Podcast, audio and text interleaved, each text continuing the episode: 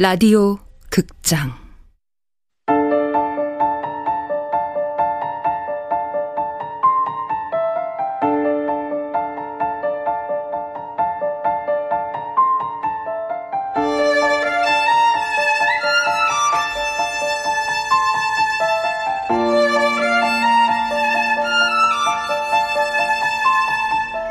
부서진 여름 원작 이정명, 극본 이난영, 연출 황영선. 일곱 번째.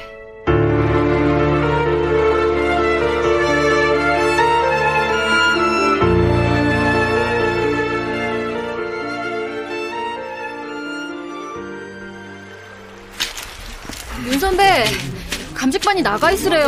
현장 훼손한다고. 아, 담당 형사 보고 나가 있으라면 어쩌라는 거야? 사체 상태는 봤어? 예, 사체는 엎드린 상태로 발견됐어요. 어, 감식을 거쳐야겠지만 유관상, 치명상은 없고요. 어, 처음부터 거기 있었는지 다른 곳에서 사망 후 유기되었는지는 확실치 않습니다. 음, 그 밖에는? 감식반원들 눈치 보느라 꼼꼼히 못 봤어요. 아, 피해 살자가 맨발인 건 확실합니다. 양쪽 발 모두? 네. 누가 왜 죽였을까요? 지금부터 알아봐야지.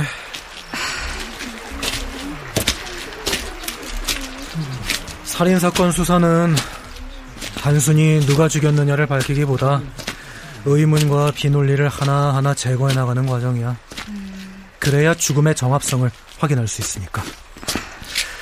자살이라고 해도 거기에 이르는 과정과 동기가 명백히 증명돼야 하고. 어, 자살일 수도 있다는 말처럼 들리는데요. 죽음에는 다양한 이유가 있으니까 모든 가능성을 열어두자는 얘기야.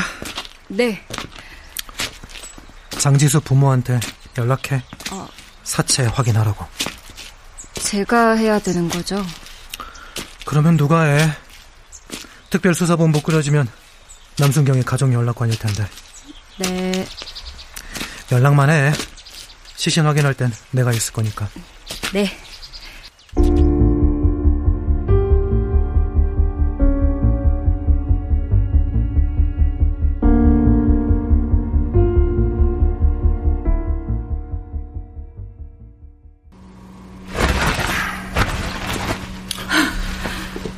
따님이 맞는지 확인해 주시겠습니까?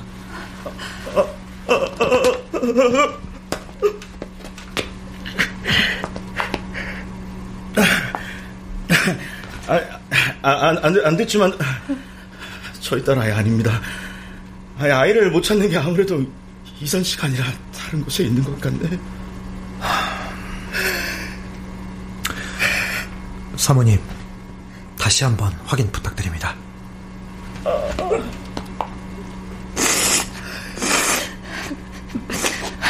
마, 맞아요.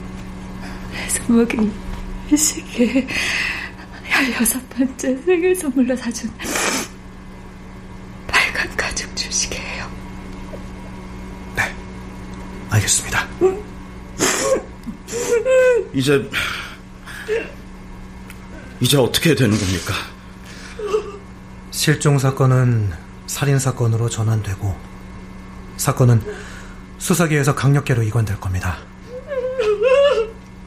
수사반이 구성되는 대로 부검 결과에 따라 수사력을 집중할 거고요. 집으로 돌아가 계십시오. 새로운 사실이 나오면 연락드리겠습니다. 범인은 누굽니까? 아직은 모릅니다. 아무것도.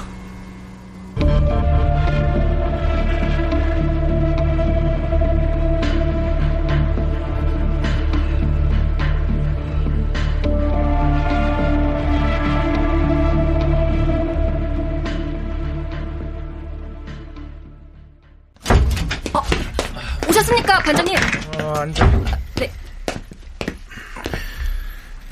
자, 이제 장지수 사건은 특별수사반으로 꾸려진다.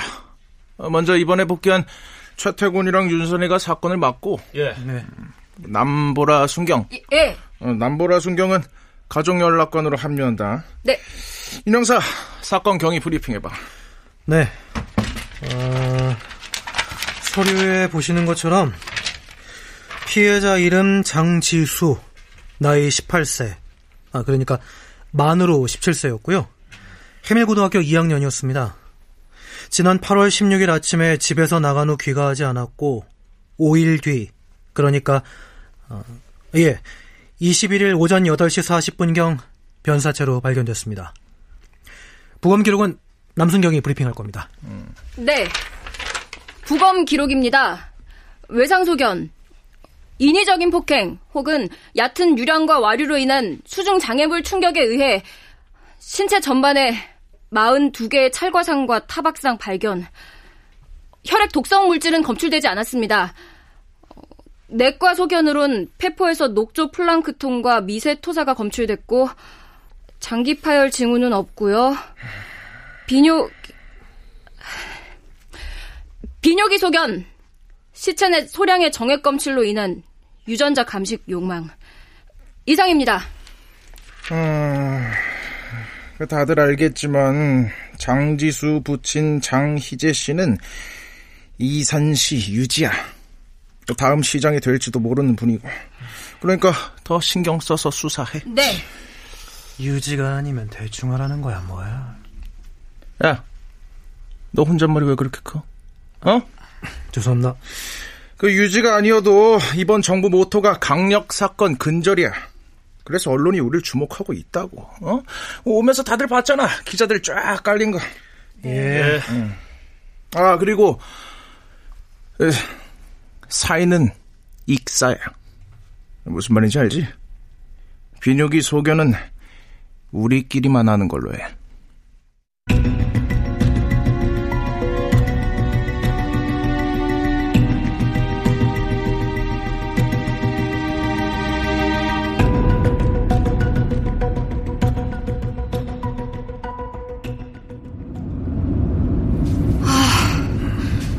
기자들이 그렇게 벌떼처럼 몰려들 거라 상상도 못했어요. 여고생이 죽은 거잖아. 게다가 호텔 집안의 손녀의 차기 시장이 될지도 모르는 사람의 딸이고, 기자들 입장에선 장사가 된다고 생각했겠지. 잔인하네요. 그러게. 그래놓고는 기사엔 동정 가득한 글들만 써대겠지. 하, 범인이 빨리 잡혀야 이 소동도 잠잠해질 텐데. 어쩌면 금방 끝날 수도 있어. 우리가 중요한 걸 놓쳤으니까. 그게 뭔데요? 뭐 짐작가는 게 있으세요? 장지수의 이성관계. 아... 우리가 그 부분은 배제했잖아.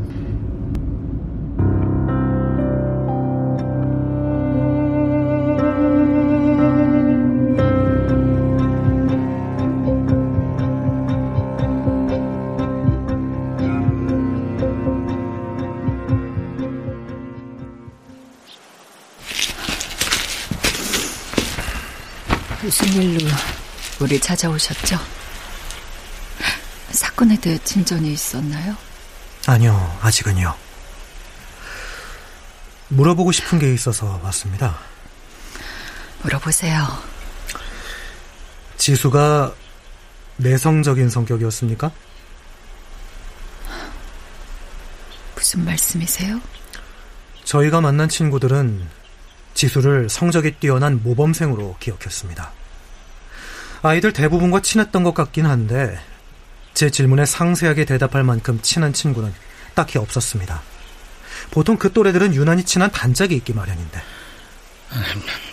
많은 친구와 골고루 친했다는 건 원만한 교우관계 증거 아닙니까? 지수는 리더십도 뛰어났고 과외 활동도 열심히 했습니다.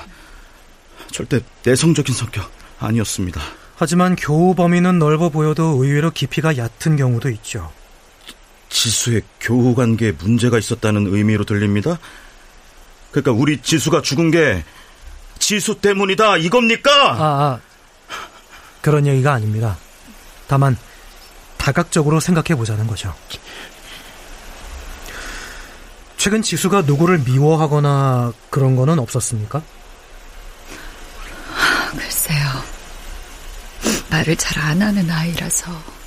아니, 당신은 엄마란 여자가 어떻게 지수에 대해 아는 게 없어? 왜 아무것도 아는 게 없냐고. 자자자자자, 아, 흥분하지 마시고요. 어, 저 혹시 지수에게 최근 고민 같은 게 있었을까요? 뭐 진학 문제라든가 성적 문제라든가. 없었어요. 성적은 늘 상위권을 유지했어요. 우리 지수 문제가 있어도 형사님이 생각한 짓을 할 만큼 어리석다고 생각하지 않아요. 네, 맞습니다. 뭐 더 할 말 있습니까? 그게 선배님 말씀하세요. 지수에게 남자친구가 있었습니까? 말씀하시는 의도가 뭐죠? 부검 결과 체내에서 신원 미상의 체액이 발견됐습니다. 아, 아, 그, 아, 그, 그게 무슨 말입니까? 아, 아닙니다. 아, 말, 말도 안 돼. 아니, 그럼 우리, 우리 딸이 성폭행을 당하고 살해당한 겁니까? 아직은 모르죠. 유전자 감식을 맡겼으니 결과가 곧 확인될 겁니다. 폭행인지 합의인지 모든 가능성을 염두에 두고 수사에 임하고 있으니까 조금만 기다려 주십시오. 모든 가능성이요? 아, 저, 내 딸은 잔인하게 성폭행 당하고 살해된 겁니다. 거기에 무슨 다른 가능성이 있단 말입니까? 에? 내 딸은 남자랑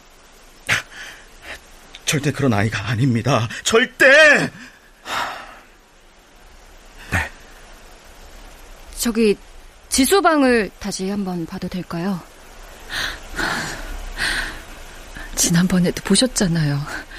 부모인 우리들도 딸아이 방에 함부로 드나들지 않았어요. 예민한 아이였고 딸을 믿기도 했으니까요. 아, 저 혹시 놓친 게 있을 수도 있어서요.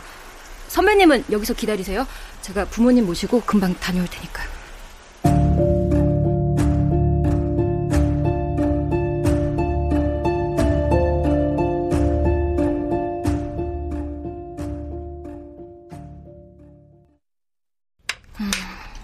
그때는 미처 못 봤는데 지수 사진들이 엄청 많네요. 예, 그러네요. 딸의 사춘기 이후로는 허락 없이 안 들어가 봐서 사진이 이렇게 많은 줄 몰랐습니다. 하, 사진보다 다 웃고 있네요. 중학생 된 이후로 이렇게 활짝 웃는 걸 본 적이 없는 것 같은데. 이 사진을 찍은 시점이 언제죠? 정확히는 몰라도 이 물방울무늬 블라우스를 산 게 이번 유월이니까 아마 방학 때 찍은 걸 거예요. 네. 두세 달마다 며칠씩 온 가족이 별장에 머무는데 지난 유월 말에 다녀온 게 마지막이었어요. 이 사진들을 보면 지수는 최근에 혼자 땜에 간 적이 있어요. 아니, 사진을 찍어준 사람이 있으니 두 명 이상이겠네요. 이진만. 예? 이진만이라고 해밀학원 관리인이 우리 가족 사진을 찍어주곤 했어요. 하우드 박사에게서 물려받은 중고 라이카 카메라로요. 아, 자, 자, 잠깐만요. 그 사람 이름이 뭐라고 했죠? 이진만이요. 이진만. 그리고 그 집에 아들 녀석 둘이 있습니다. 아들 둘이요? 선하고 성실한 아이들이에요. 그놈들이야. 그 아비가 아니면 그 아들놈이라고. 그놈들 중 누가 지 아비의 카메라를 훔쳐서 찍었을 겁니다. 예. 아, 네. 저, 따님과 이진만 씨의 관계는 어땠나요?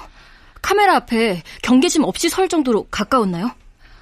우리 아이들한테 잘 대해줬어요. 아이들도 잘 따랐고요. 하지만 땜에 함께 간 건 몰랐어요. 하룻밤에 못 가게 했을 겁니다. 근데 정말 그 자가 우리 모르게 애를 데리고 다닌 겁니까? 그건 확인해 보겠습니다. 확인, 확인! 그래서 도대체 언제 알 수 있다는 겁니까? 어떤 놈이 우리 애를 그렇게 했는지 언제 알아낼 거냐고! 시간을 주십시오. 그래야 여기저기 들쑤시고 이 사람 저 사람 성가시게 해서라도 따님이 죽음에 이르게 된 진실을 알아낼 수 있으니까요.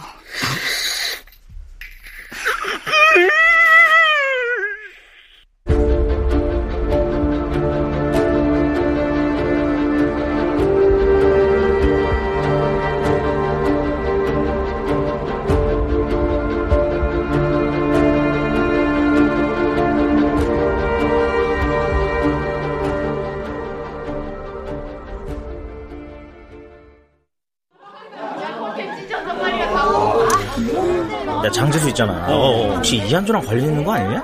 그러니까 어, 둘이 보통 관계 아니었잖아. 그 그림도 그렇고. 야, 내가 처음부터 둘이 이상하다 했어. 맞아. 장지수 걔 그 다른 애들이랑 별로 말도 안 하면서 이한주 모델 해준 거잖아. 안 그래? 둘이 정말로 사귄 거지. 당연히 사귄 거지. 안 그럼 왜 모델을 해주겠냐?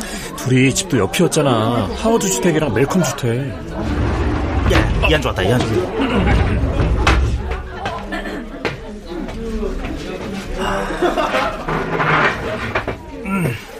우리 아무 말 안 했다. 야, 이한주, 장지수 죽기 전에 무슨 징조 없었냐? 그걸 내가 어떻게 알아? 너네들 가까웠잖아. 왜 이렇게 시끄러워? 다들 자리에 앉아. 수업 시작하자. 나와 지수에 대한 소문은 부당했다. 그럼에도 이해할 수 없는 죽음에 대한 그 또래의 호기심을 탓할 수는 없었다. 내가 할 수 있는 거라곤 그저 의연한 척하는 것뿐.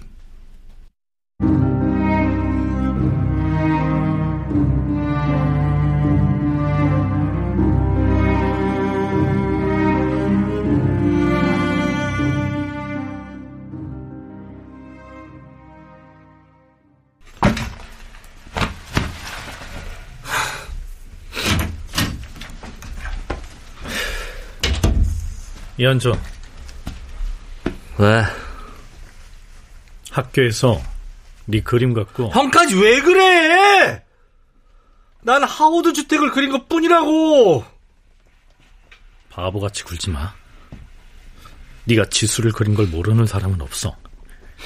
네가 그 그림으로 이산시 미술제에서 최우수상 받고 그래서 단체 관람까지 다 했다고. 근데 창가의 여자가 누군지 모른다고 잡아 뗄 거야? 어.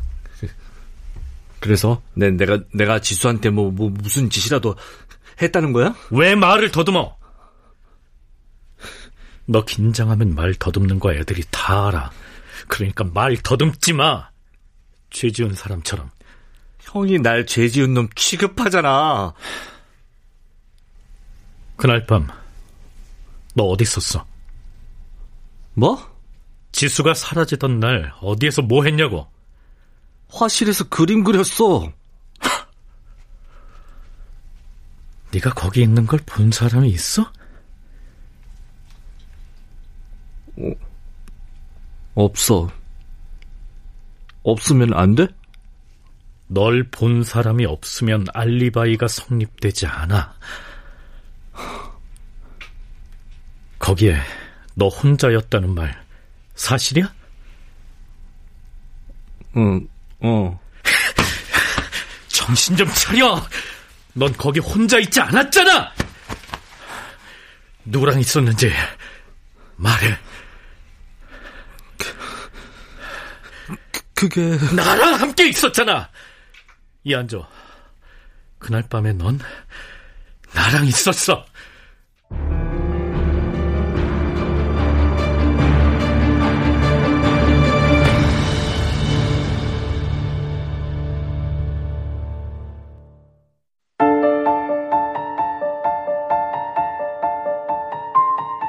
라디오 극장 부서진 여름, 이정명 원작, 이난영 극본, 황영선 연출로 일곱 번째 시간이었습니다.